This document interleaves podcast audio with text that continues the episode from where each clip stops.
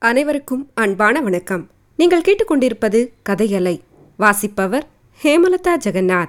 திரு கல்கி எழுதிய பொன்னியின் செல்வன். அத்தியாயம் முப்பத்தி எட்டு நந்தினியின் ஊடல். பெரிய பழுவேட்டரையர் கடைசியாக தமது மாளிகைக்கு திரும்பிய போது நள்ளிரவு கழிந்து மூன்றாவது ஜாமம் ஆரம்பமாகியிருந்தது.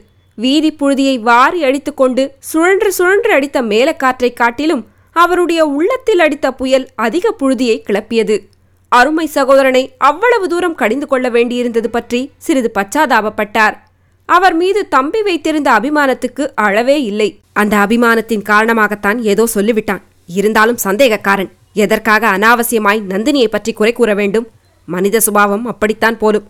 தான் செய்த தவற்றுக்கு பிறர் பேரில் குற்றம் சொல்லி தப்பித்துக் கொள்ள முயல்வது சாதாரண மக்களின் இயற்கை. ஆனால் இவன் எதற்காக அந்த இழிவான முறையை கடைபிடிக்க வேண்டும்? கைவசம் சிக்கியிருந்த அந்த மோசக்கார திருட்டு வாலிபனை விட்டுவிட்டு அதற்காக ஒரு பெண்ணின் பேரில் அதுவும் மதனியின் பேரில் குற்றம் சொல்வது இவனுடைய வீரத்துக்கும் ஆண்மைக்கும் அழகாகுமா? போனால் போகட்டும். அதற்காகத்தான் அவன் வருந்தி மன்னிப்பும் கேட்டுக்கொண்டு விட்டானே. மேலும் அதை பற்றி நாம் எதற்காக நினைக்க வேண்டும்? இருந்தாலும் அவன் கூறியதில் அணுவளவேனும் உண்மை இருக்கக்கூடுமா? ஒருவேளை இந்த முதிய பிராயத்தில் நமக்கு பெண் பித்துதான் பிடித்திருக்குமோ?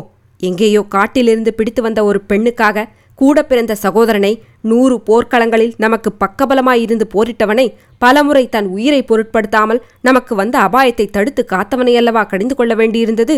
அப்படியென்ன அவள் உயர்த்தி? அவளுடைய பூர்வோத்தரம் நமக்கு தெரியாது. அவளுடைய நடவடிக்கையும் பேச்சும் சில சமயம் சந்தேகத்துக்கு இடமாகத்தான் இருக்கின்றன.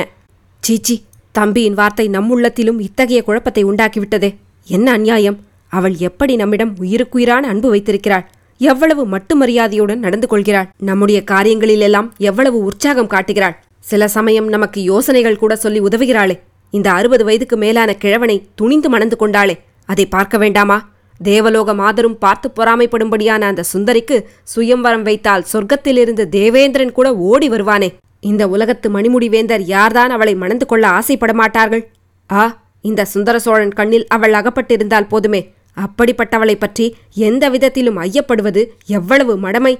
இளம் பெண்ணை மணந்து கொண்ட கிழவர்கள் இல்லாத சந்தேகங்களெல்லாம் கொண்டு தம் வாழ்க்கையை நரகமாக்கிக் கொள்வார்கள் என்று கேள்விப்பட்டிருக்கிறோம். உலக வாழ்க்கையில் அத்தகைய உதாரணங்களை பார்த்தும் இருக்கிறோம். அம்மாதிரி ஊரார் சிரிப்பதற்கு நம்மை நாமே இடமாக்கிக் கொள்வதா? இருந்த போதிலும் சிற்சில விவரங்களை அவளுடைய வாய்ப்பொறுப்பில் கேட்டறிந்து கொள்வது அவசியம்தான். அடிக்கடி முத்திரை மோதிரம் வேண்டும் என்று கேட்டு வாங்கிக் கொள்கிறாளே எதற்காக? அடிக்கடி தன்னந்தனியாக லதா மண்டபத்தில் போய் உட்கார்ந்து கொள்கிறாளே அது எதற்கு? யாரோ ஒரு மந்திரவாதி அடிக்கடி அவளை பார்க்க வருகிறதாக கேள்விப்படுகிறோமே. அவளே ஒப்புக்கொண்டாளே. அது எதற்காக? மந்திரவாதியிடம் இவள் என்னத்தை கேட்டறியப் போகிறாள்? மந்திரம் போட்டு இவள் யாரை வசப்படுத்த வேண்டும்? இதெல்லாம் இருக்க கல்யாணம் பண்ணியும் பிரம்மச்சாரி என்ற நிலையில் என்னை எத்தனை காலம் வைத்திருக்கப் போகிறாள்? ஏதோ விரதம் நோன்பு என்று சொல்லுகிறாளே தவிர என்ன விரதம் என்ன நோன்பு என்று விளங்க சொல்லுகிறாள் இல்லை. கதைகளிலே வரும் தந்திரக்கார பெண்கள் தட்டி கழிக்க கையாளும் முறையைப் போலத்தானே இருக்கிறது. அதற்கு இனிமேல் இடம் கொடுக்கக்கூடாது இன்று இரவு அதை பற்றி கண்டிப்பாக பேசி தீர்த்து கட்டிவிட வேண்டியதுதான். பழுவேட்டரையர் அவருடைய மாளிகை வாசலுக்கு வந்தபோது அரண்மனை பெண்டிரும் ஊழியர்களும் தாதியர்களும் காத்திருந்து வரவேற்றார்கள். ஆனால் அவருடைய கண்கள் சுற்றி சுழன்று பார்த்தும் அவர் பார்க்க விரும்பிய இளையராணியை மட்டும் காணவில்லை.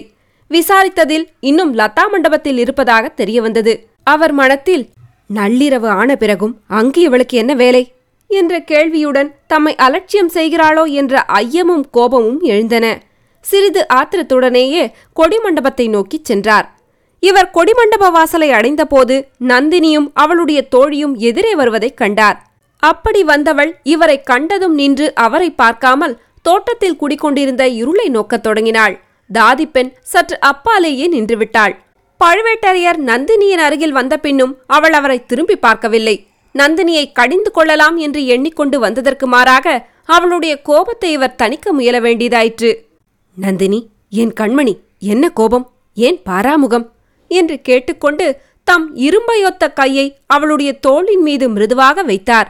நந்தினியோ மலரினும் மிருதுவான தன் கர மலரினால் அவருடைய வஜ்ராயுதத்தையொத்த கையை ஒரு தள்ளு தள்ளினாள். அம்மம்மா பெண்மைக்கும் ரிதுத்தன்மைக்கும் இத்தனை பலமும் உண்டா? என் உயிரே உன் பட்டுக் கையினால் தொட்டு என்னை தள்ளினாயே. அதுவே என் பாக்கியம். திரிகோணமலையிலிருந்து விந்திய மறைவரையில் உள்ள வீராதி வீரர் யாரும் செய்ய முடியாத செயலை நீ செய்தாய். அது என் அதிர்ஷ்டம். என்றாலும் எதற்கு கோபம் என்று சொல்ல வேண்டாமா? உன் தேன்மதுர குரலை கேட்க என் காது தாபமடைந்து தவிக்கின்றதே. என்று கெஞ்சினார் ஆயிரம் போர்க்களங்களில் வெற்றி கண்ட அந்த மகாவீரர். தாங்கள் என்னை பிரிந்து போய் எத்தனை நாள் ஆயிற்று? முழுமையாக நாலு நாள் ஆகவில்லையா? என்று சொன்ன நந்தினியின் குரலில் விம்மல் தொனித்தது. அது எத்தனையோ வாள்களையும் வேல்களையும் தாங்கி நின்றும் தளராத பழுவேட்டரையரின் நெஞ்சத்தை அனலிலிட்ட மெழுகை போல் உருக்கிவிட்டது. இதற்குத்தானா இவ்வளவு கோபம்? நாலு நாள் பிரிவை உன்னால் சகிக்க முடியவில்லையா? போர்க்களத்துக்கு போக நேர்ந்தால் என்ன செய்வாய்? மாதக்கணக்காக பிரிந்திருக்க நேரிடுமே என்றார். தாங்கள் போர்க்களத்துக்கு போனால் மாதக்கணக்கில் தங்களை நான் பிரிந்திருப்பேன் என்றா எண்ணினீர்கள்?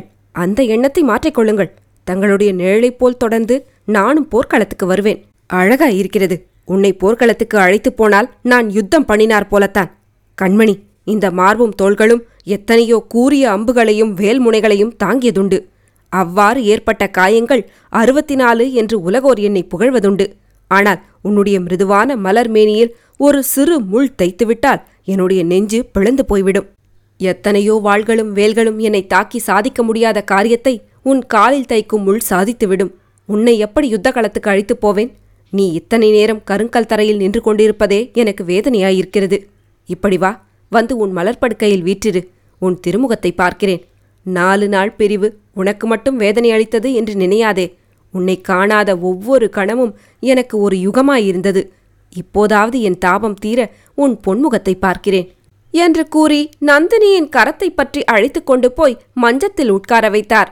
நந்தினி தன் கண்களை துளைத்துக் கொண்டு பழுவேட்டரையரை நிமிர்ந்து பார்த்தாள். தங்க விளக்கின் பொன்னொளியில் அவளுடைய முகத்தில் மலர்ந்த முத்து முறுவலை பார்த்தார் தனாதிகாரி. ஆஹா இந்த புன்சிரிப்புக்கு மூன்று உலகத்தையும் கொடுக்கலாமே. மூன்று உலகமும் நம் வசத்தில் இல்லாதபடியால் நம் உடல் பொருள் ஆவி மூன்றையும் இவளுக்காக தத்தம் செய்யலாம். ஆனால் இவளோ நம்மிடம் ஒன்றும் கேட்கிறாளில்லை. இவ்விதம் எண்ணினார் அந்த வீராதி வீரர். அவளை கேள்வி கேட்பது கடிந்து கொள்வது என்கிற உத்தேசம் போயே போய்விட்டது. நந்தினி காலாலிட்ட பணியை தலையால் நடத்தி வைக்கும் நிலைமைக்கு வந்துவிட்டார். எந்தவித அடிமைத்தனமும் பொல்லாததுதான். ஆனால் பெண்ணடிமைத்தனத்தைப் போல் ஒருவனை மதியிழக்கச் செய்வது வேறொன்றுமில்லை. நாலு நாள் வெளியூரில் இருந்துவிட்டுத்தான் வந்தீர்களே. திரும்பி வந்தவுடன் நேரே ஏன் இங்கு வரவில்லை? என்னை விட தங்களுக்கு தங்கள் தம்பிதானே முக்கியமாகிவிட்டார்? என்று கேட்டாள் நந்தினி. கேட்டுவிட்டு கள்ளக்கோபத்துடன் அவரை கடைக்கண்ணால் பார்த்தாள். அப்படியில்லை என் கண்மணி. வில்லிலிருந்து புறப்பட்ட பானத்தைப் போல் உன்னிடம் வருவதற்குத்தான் மனம் ஆசைப்பட்டது. ஆனால் அந்த அசட்டு பிள்ளை மதுராந்தகன் சுரங்க வழியின் மூலமாக பத்திரமாக திரும்பி வந்து சேர்கிறானா என்று தெரிந்து கொள்வதற்காகவே தம்பியின் வீட்டில் தாமதிக்க வேண்டியதாயிற்று. ஐயா தாங்கள் எடுத்த காரியங்களிலெல்லாம் எனக்கும் ஸ்ரத்தை உண்டு. தங்கள் முயற்சி அனைத்தும் வெற்றி பெற வேண்டும் என்றுதான் நானும் ஆசைப்படுகிறேன். ஆனாலும் நான் ஏற வேண்டிய மூடு பல்லக்கில் ஒரு ஆண் பிள்ளையை தாங்கள் ஏற்றிக்கொண்டு போவதை நினைத்தால் எனக்கு கஷ்டமாயிருக்கிறது. நாடு நகரங்களில் உள்ள ஜனங்கள் எல்லோரும் என்னையும் கூட அழைத்துப் போவதாக எண்ணுகிறார்கள். அது எனக்கு மட்டும் சந்தோஷமளிக்கிறது என்றா நினைக்கிறாய்? இல்லவே இல்லை. ஆனால் எடுத்த காரியம் பெரிய காரியம். அதை நிறைவேற்றுவதற்காக சகித்துக் கொண்டு செய்கிறேன். மேலும் இந்த யோசனை கூறியதே நீதான் என்பதை மறந்துவிட்டாயா? உன்னுடைய மூடு பல்லக்கில் மதுராந்தகனை அழித்துப் போகும்படி நீதானே சொன்னாய். கோட்டையிலிருந்து போகும்போதும் வரும்போதும் அவனை தனியாக சுரங்க வழியில் அனுப்பும் யுக்தியையும் நீதானே கூறினாய். என்னுடைய கடமையைத்தான் நான் செய்தேன். கணவர் எடுத்திருக்கும் காரியத்துக்கு உதவி செய்வது மனைவியின் கடமையல்லவா? ஏதோ எனக்கு தெரிந்த யுக்தியை சொன்னேன். தங்களுக்கு அதனால் அது மட்டுமா செய்தாய்? இந்த மதுராந்தகன் உடம்பெல்லாம் விபூதியை பூசிக்கொண்டு ருத்ராட்ச மாலையை அணிந்து நமச்சிவாய ஜபம் செய்து கொண்டிருந்தான். கோவில் குளம் என்று சொல்லிக்கொண்டு அம்மாவுக்கு பிள்ளை நான்தான் என்பதை நிரூபித்துக் கொண்டிருந்தான். அரசாள்வதில் ஆசை உண்டாக்க நாங்கள் எவ்வளவோ முயன்றும் முடியவில்லை. இரண்டு தடவை நீ அவனுடன் பேசினாய். உடனே மாறிப்போய்விட்டான். இப்போது அவனுக்கு அவனுடைய மனோராஜ்யம் இலங்கையிலிருந்து இமயமலை வரையில் பரவியிருக்கிறது. பூமியிலிருந்து ஆகாசம் வரையில் வியாபித்திருக்கிறது. நம்மை காட்டிலும் அவனுக்கு அவசரம் தாங்கவில்லை. சோழ சிம்மாசனத்தில் ஏற துடித்துக் கொண்டிருக்கிறான். நந்தினி அந்த பிள்ளை விஷயத்தில் நீ என்ன மாயமந்திரம் செய்தாயோ தெரியவில்லை. ஆமாம் நீதான் இப்படிப்பட்ட மாயமந்திரக்காரியா இருக்கிறாயே வேறு மந்திரவாதியை நீ ஏன் அழைக்கிறாய் அதை பற்றி அனாவசியமாக ஜனங்கள். அரசே அதை பற்றி அனாவசியமாக யாரேனும் பேசினால் அப்படிப்பட்ட துஷ்டர்களின் நாக்கை துண்டித்து புத்தி கற்பிப்பது தங்கள் பொறுப்பு. மந்திரவாதியை நான் ஏன் அழைக்கிறேன் என்பதை முன்னமே சொல்லியிருக்கிறேன். தாங்கள் மறந்திருந்தால் இன்னொரு தடவையும் சொல்லுகிறேன். பழையாறையில் உள்ள அந்த பெண் பாம்பின் விஷத்தை இறக்கத்தான். நீங்கள் ஆண்மை உள்ள புருஷர்கள். யுத்த களத்தில் நேருக்கு நேர் நின்று ஆண் பிள்ளைகளோடு போரிடுவீர்கள். கேவலம் பெண் பிள்ளைகள் என்று அலட்சியம் செய்வீர்கள். பெண் பிள்ளைகளுடன் போர் செய்வது உங்களுக்கு அவமானம். ஆனால் நூறு ஆண் பிள்ளைகளைக் காட்டிலும் ஒரு பெண் பிள்ளை அதிகமான தீங்கு செய்து விடுவாள். பாம்பின் கால் பாம்பறியும். அந்த குந்தவையின் வஞ்சனையெல்லாம் உங்களுக்கு தெரியாது. எனக்கு தெரியும். தங்களையும் என்னையும் சேர்த்து அவள் அவமானப்படுத்தியதை தாங்கள் மறந்திருக்கலாம். நான் மறக்க முடியாது. நூறு பெண்களுக்கு மத்தியில் என்னை பார்த்து அந்த கிழவனுக்குத்தான் சாகப் போகிற சமயத்தில் பெண்மோகம் பிடித்து புத்தி கெட்டு போய்விட்டது. உன் அறிவு எங்கே அடி போயிற்று? அந்த கிழவனை போய் ஏன் மணந்து கொண்டாய்? என்று கேட்டாளே அதை நான் மறக்க முடியுமா? தேவலோக மோகினியைப் போல் ஜொலிக்கிறாயே எந்த ராஜகுமாரனும் உன்னை விரும்பி மாலையிட்டு பட்ட மகிழ்ச்சியாக வைத்திருப்பானே? போயும் போயும் அந்த கிழ எருமை மாட்டை போய் கல்யாணம் செய்து கொண்டாயே? என்று அவள் என்னை கேட்டதை மறக்க முடியுமா? இந்த உடம்பில் உயிருள்ள வரையில் மறக்க முடியாது என்று கூறி நந்தினி விம்மி அழத் தொடங்கினாள். அவளுடைய கண்களில் பொங்கிய கண்ணீர் தாரை தாரையாக கண்ணங்களின் வழியாக பெருகி அவளது மார்பகத்தை நனைத்தது. தொடரும்.